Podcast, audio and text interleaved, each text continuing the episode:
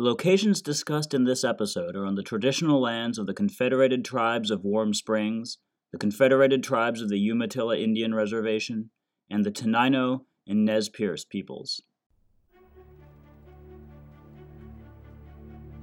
You have to know what to look for to find one of Oregon's most iconic conifers.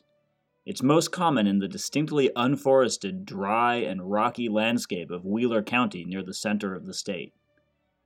On the hills around the county seat, you'll see junipers, which are close relatives, but you have to actually climb one of these hills to find the plant itself.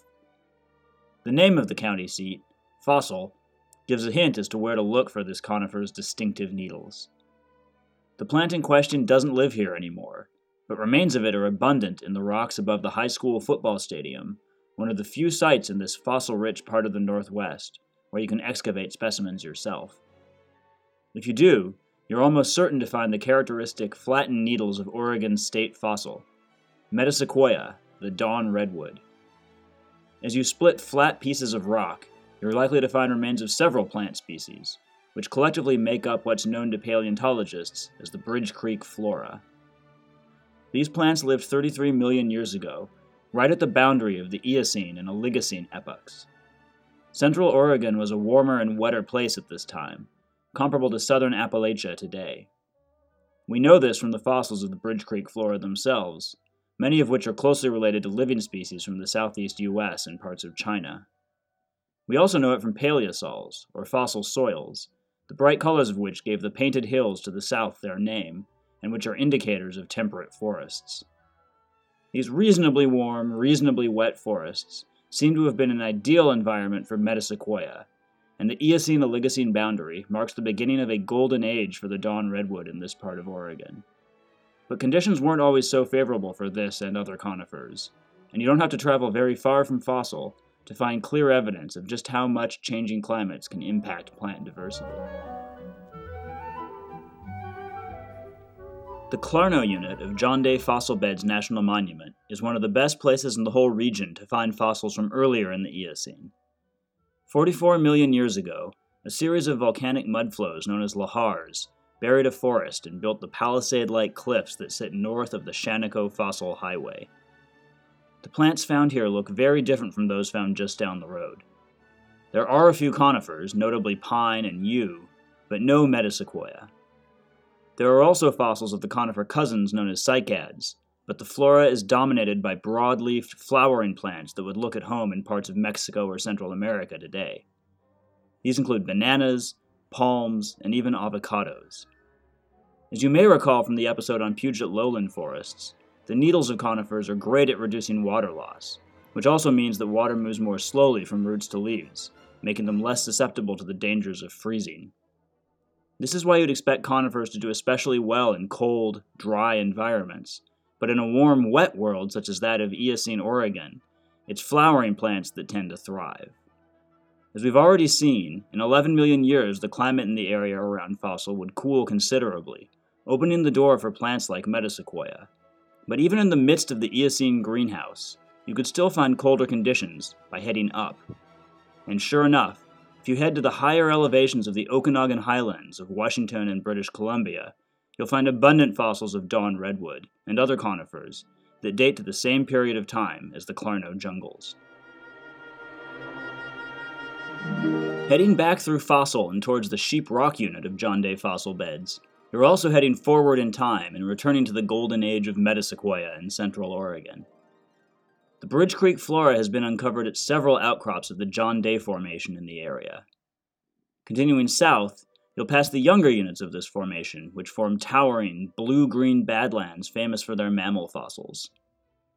The John Day Formation records a vast period of time, well over 10 million years, spanning the entire Oligocene and the earliest part of the next epoch, the Miocene. In places, and in particular from an overlook near the town of Dayville, you can see the paler rocks of the Mascall Formation, which dates to the middle of the Miocene, 15 million years ago, and records the dawn redwood's last moment in the Oregon sun.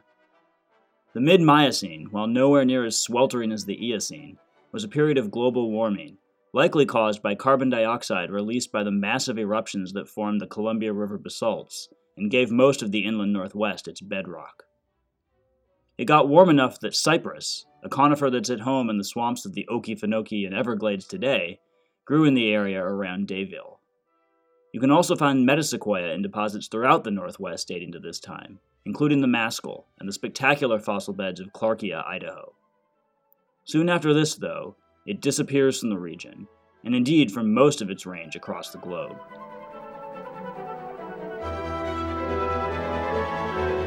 Dawn redwoods weren't the only trees to suffer setbacks in the Miocene.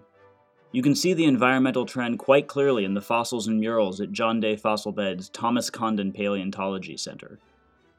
Well adapted for cold, darkness, and drought as conifers may be, even they can only take so much cooling and drying. And cooling and drying was the order of the day in the Oligocene and Miocene. The main culprit behind this steady decrease in temperature was the current that formed around Antarctica in the Oligocene, turning the South Pole into a giant refrigerator coil. As central Oregon got colder and drier along with most of the rest of the world, the Bridge Creek forests gave way to savannas in the later Oligocene. The global warming of the mid Miocene would not last, and Dayville's cypress swamps were soon gone, and by the time the Rattlesnake Formation, the youngest of the fossil bearing units in the monument, was deposited 7 million years ago, this part of the Northwest was covered in what was, at the time, a new type of ecosystem grasslands. Grasses are extremely efficient both at water use and at sequestering the greenhouse gas carbon dioxide, meaning that not only were they the major beneficiary of a cold and dry climate, but they played a major role in making that climate cold in the first place. Metasequoia, however, did not fare so well in this chilly new world. For a long time, it was thought that not only did dawn redwoods disappear from Oregon, but that Miocene climate change tolled the death knell for all metasequoia everywhere. Then, in the 1940s, the entirely unexpected happened. A species of dawn redwood was found, alive and well, in China's Hubei province. This means that Metasequoia was one of the very few living organisms to be first described as a fossil. It's also become a very popular decorative tree, and it can be found reliably in parks, arboretums, and gardens around the world. Fittingly, one of the most impressive specimens grows next to the buildings housing the geology department, including the paleontology program, at Eugene's University of Oregon. Wherever they grow, dawn redwoods are a botanical window into the past, and a visit to John Day fossil beds is as close to a trip through time as any of us are realistically likely to take. You don't need a time machine to see how climate still affects conifer biology and diversity, though. A trip up the Blue Mountains, the ancient series of ranges that runs from the John Day region northeast to the point where Washington, Oregon, and Idaho meet, illustrates this just as clearly as the area's fossils. If you spent time at high elevations, you know that oxygen is scarcer, the result of lower air pressure. This same low air pressure leads to colder temperatures and to the condensation of moisture in the air, forcing much of that moisture to fall as rain or snow. This is why most of the inland northwest is so dry. The huge north south wall formed by the Cascades brings most moisture out of the air as it moves from west to east. It's also why vegetation changes so remarkably as you move up the Blue Mountains, from river carved lowlands such as the John Day Valley, or the even more spectacular Hells Canyon on the Snake River. If you approach the John Day area from the west, as most visitors do, you'll notice this change as you cross the Ochoco, or Butte Creek summits. If you really want to appreciate the full range of climates and conifers in the Blue Mountains, though, head east from John Day fossil beds towards the distant Wallowas, the highest of the ranges that make up the mountain chain.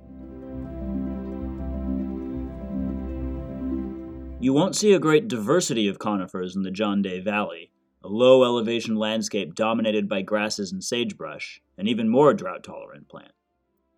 The one conifer, in fact, the one tree of any kind you'll see in large numbers is the western juniper.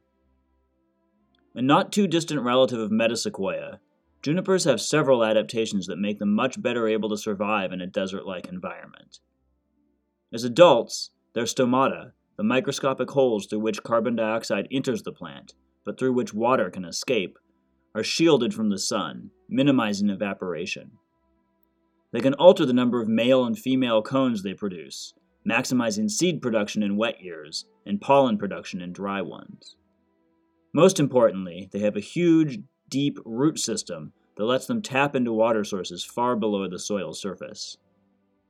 Despite all these adaptations, they still require the shade of dense stands of sagebrush early in life.